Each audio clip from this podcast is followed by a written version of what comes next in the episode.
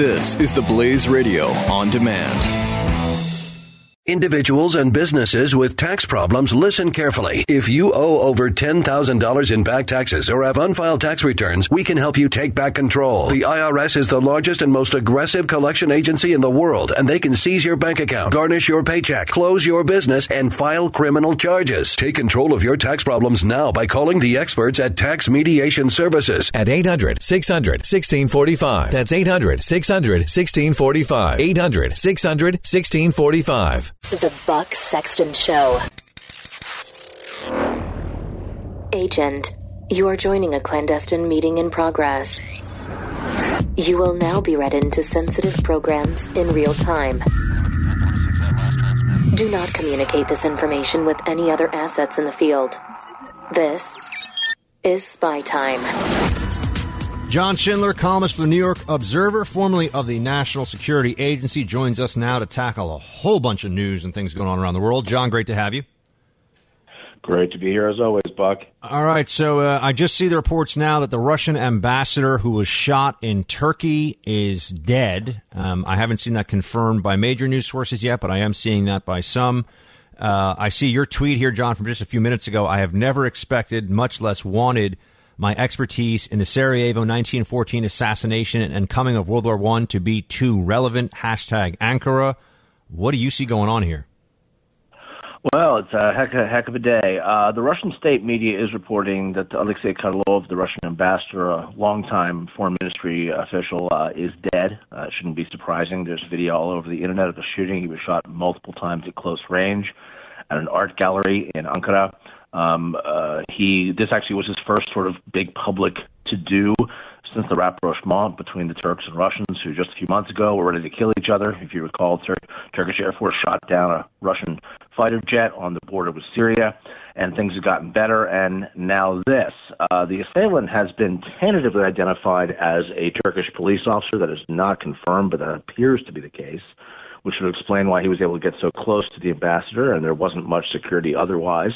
Uh, this is a terrible thing. I mean, this this is this this is how wars start. I'm not saying it's going to, but these are the sorts of misunderstandings between states where there's great tension, as there as there is throughout the entire Middle East and and the Near East right now over Syria and a lot of other things. These are the events that can really get out of hand. So let's hoping it doesn't. Now, the way that this is going to go down, I would assume, is that no matter what the official line is on the background and motivations of the assassin here people are going mm-hmm. to sort of ascribe any number of motivations to it, and there'll be a lot of both sort of conspiracy theory pushing and also uh, just people that are, are, trying to sort of look at what the next steps will be. I mean, how do you think? How are the Turks going to frame this? How are the Russians going to approach this? What do you see the various parties involved yeah. here doing in response? Well, first of all, let's get out there that both Turkey and Russia are countries which love conspiracy theories and have governments that are never really straight with the public anyway, which is a great vehicle for conspiracy theories taking hold of a narrative. So you can expect, as I said, this is going to be the kook, kook Super Bowl or World Cup of conspiracy theories here, this assassination. Uh, the Turks will, who are already making dark hints about conspiracies and foreign intelligence involvement, will pin this on uh, Kurds or and or the Gulenist conspiracy, which is this this is this uh, leading imam who actually lives in Pennsylvania that has become the public enemy number one of the Erdogan uh, regime recently. Uh, the Russians, for their part, undoubtedly will finger jihadists, probably presumably ISIS here. We, we do see on the footage that is available that the gunman uh, made a statement about you know we're dying in Aleppo, uh, of course, city in Syria under siege uh, you know, you die here. He held up his finger, which is a sort of a standard jihadist one finger salute. So the Russian case, this may have been an ISIS operation. Certainly, it certainly well could be, uh, but it, I wouldn't expect the Turks to sign off on that just yet. All right, now let's talk a bit about the. So we'll, there'll be more about this coming out, obviously, and, and yeah. it's really in a sense. I said this at the beginning of the hour. Anytime someone's there's an ambassador who's assassinated, it's a surprise. There's a sort of moment of shock. But given what's happening in Aleppo, that any yeah. Russian figure would be targeted right now anywhere in the world, quite honestly, is uh, something that they, they must be now obviously even more prepared for, but it is not is not out of out of the blue in the sense that you can draw a pretty straight line between Russian intervention in Aleppo and people deciding they're going to try to even the score somewhere. Absolutely. I, I think no one should be surprised that this happened, frankly. I, I am surprised that the late ambassador didn't seem to have any Russian security with him at this public event, certainly not as visible uh, in the footage we've seen and that's been reported without, without confirmation. And that seems to be a very, a very non Russian way to approach this, given that the threat had to be real. The Russian, Russian involvement supporting the Syrian regime and its, and its campaign to subdue Aleppo and then crush various rebellions in Syria has gotten Russia enormously bad press uh, in in radical Islamist circles around the world. That a Russian ambassador has been shot, frankly, unfortunately, shouldn't surprise anyone. Now let's talk a bit about the latest on Russia, and we'll continue to follow this, and we'll have John back when we have yeah. more information, if there is more, on sort of the, the background of the assassin and who takes credit for yeah. it. But for now, it's still in the sort of hours after breaking news status. Uh, what's the latest on the Russian involvement in the election? I mean, this is everyone is still in this country engaged in this battle, and, and as you and I have talked about it, John, it, Russia was involved. Russia didn't throw the election. You can hold these two things simultaneously, and, and yet people seem to want to push one or the other all the time. Right, and this is where both the Republicans and Democrats uh, have are have decided to adopt a different a different set of lies. Okay, they'll call it a narrative, but really these are dishonesties. First of all, the Trump team, and I shouldn't say all Republicans, but but the Trump team has decided that Russia had absolutely nothing to do with hacking anyone, much less disinformation. You have mouthpieces for the campaign uh, like Roger Stone tweeting out that really the source of the purloined Democratic emails was some American leaker. Maybe it was really NSA. It certainly wasn't the Russians. And this is just nonsense. And soon to be President Trump is out there saying almost the same thing, indicating there's really no Russian story, which is complete nonsense. We know we know, and not just the U.S. government, but plenty of outside experts know it was a Russian front, essentially, who hacked the emails or you know, intercepted them using some modern techniques and then passed them to WikiLeaks. That's not up for debate. However, the Democrats are now engaging in an equally dishonest counter narrative that it was all the Russians, that, that somehow Hillary was robbed of her rightful prize on the 8th of November due to Russian clandestine malfeasance look, we need to find some middle ground. The, the facts are these covert action by itself cannot create political circumstances. Okay? It can only manipulate what's already there. It was not Russian intelligence who made Hillary run an awful campaign that told huge swaths of the American public they were deplorable and therefore don't deserve our, our compassion and understanding. It wasn't Russian intelligence who made Hillary run a you know private server for her email at the State Department in her bathroom, thereby allowing them to be exploited by Lord knows how many intelligence services. That was Hillary. The Russians played a dirty game. It was illegal. It was wrong. It needs to be combated. But there's no evidence the Russians per se elected Hillary. And the narrative there is so much easier for the Democrats to swallow than actually confronting why they lost.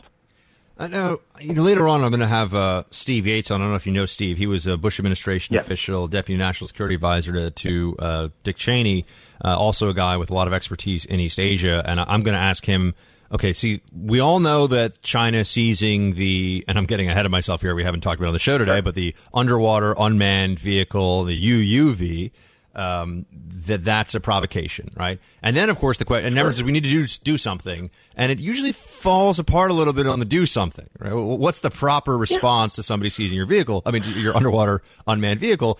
I, I want to ask you, what is the proper response to what Russia's done? Because I keep, I feel like one of the arguments that's constantly being made now is, well, we need to investigate because we need better security because this is about the integrity of our elections. And I, I'm with you. Yeah, Russia did this. Uh, it seems increasingly clear they did do it to to help Trump at you know at some at some point at some level in the game they're like you know what let's let's do more to help Trump than uh, than uh, and, and hurt Hillary. But uh, knowing all that already, what do we get from an investigation other than telling John Podesta, you know, don't open a Bitly uh, link in your email that says reset your password here? Right. I mean, a, a couple things. First of all, I think we need a genuine bipartisan joint multi-committee congressional investigation just to try to bring some consensus here. It's not going to work, but we need to try for the good of, of our of the integrity of our political system. We need better cybersecurity. That's obvious. It's gone in the tank under Obama. We need to take cybersecurity a lot more seriously. But you're never going to stop this. This is normal signals intelligence in the 21st century. This is SIGINT. We do it, the Russians do it, everyone does it. What we need to do is deter the Russians from doing these sorts of covert actions again to manipulate our politics. And that, I think, is doable. If you send the message to the Russians, cut it out. We know you're intercepting these messages. And by the way, if you're an important person in Washington and you're using open email, the Russians, the Chinese, others are almost certainly reading it. And just accept it. Probably don't put things in that email that you don't want possibly someone to see down the road. And by the way, Republicans who are currently gloating at Democrats about the embarrassment all the emails that have been leaked by WikiLeaks, that is to say Moscow, better keep in mind the Russians have their emails too. And if they change their mind about who they want to back in Washington, this can get very embarrassing for you. What Obama should have done, but did not do, refused to do, shut down efforts to do, was to actively combat Russian disinformation, point out where they're lying, and also send a message to the Russians that they will understand. If their intelligence services are acting in ways that violate our laws flagrantly, throw them all out. We know who almost all the Russian intelligence officers in America are at their embassies and consulates, posing as diplomats, trade officials, whatnot. This is where we, in spy speak, you PNG them. You make them persona non grata. You throw them out. Break their espionage network in this country. That will be a message that Putin, the former counterintelligence officer, will understand loud and clear. So there are things we can do. See, this is Absolutely. You know, people. We, we get into this discussion, and people are always saying, "Well, you know, what what are we going to do?" There there are means of pushing back against this, short of, as I think a lot of people like to say, nuclear war. it doesn't it doesn't have to be Well, you know fire exactly. fire the Trident missiles. Exactly. And this option is presented as A, do nothing, B, Armageddon.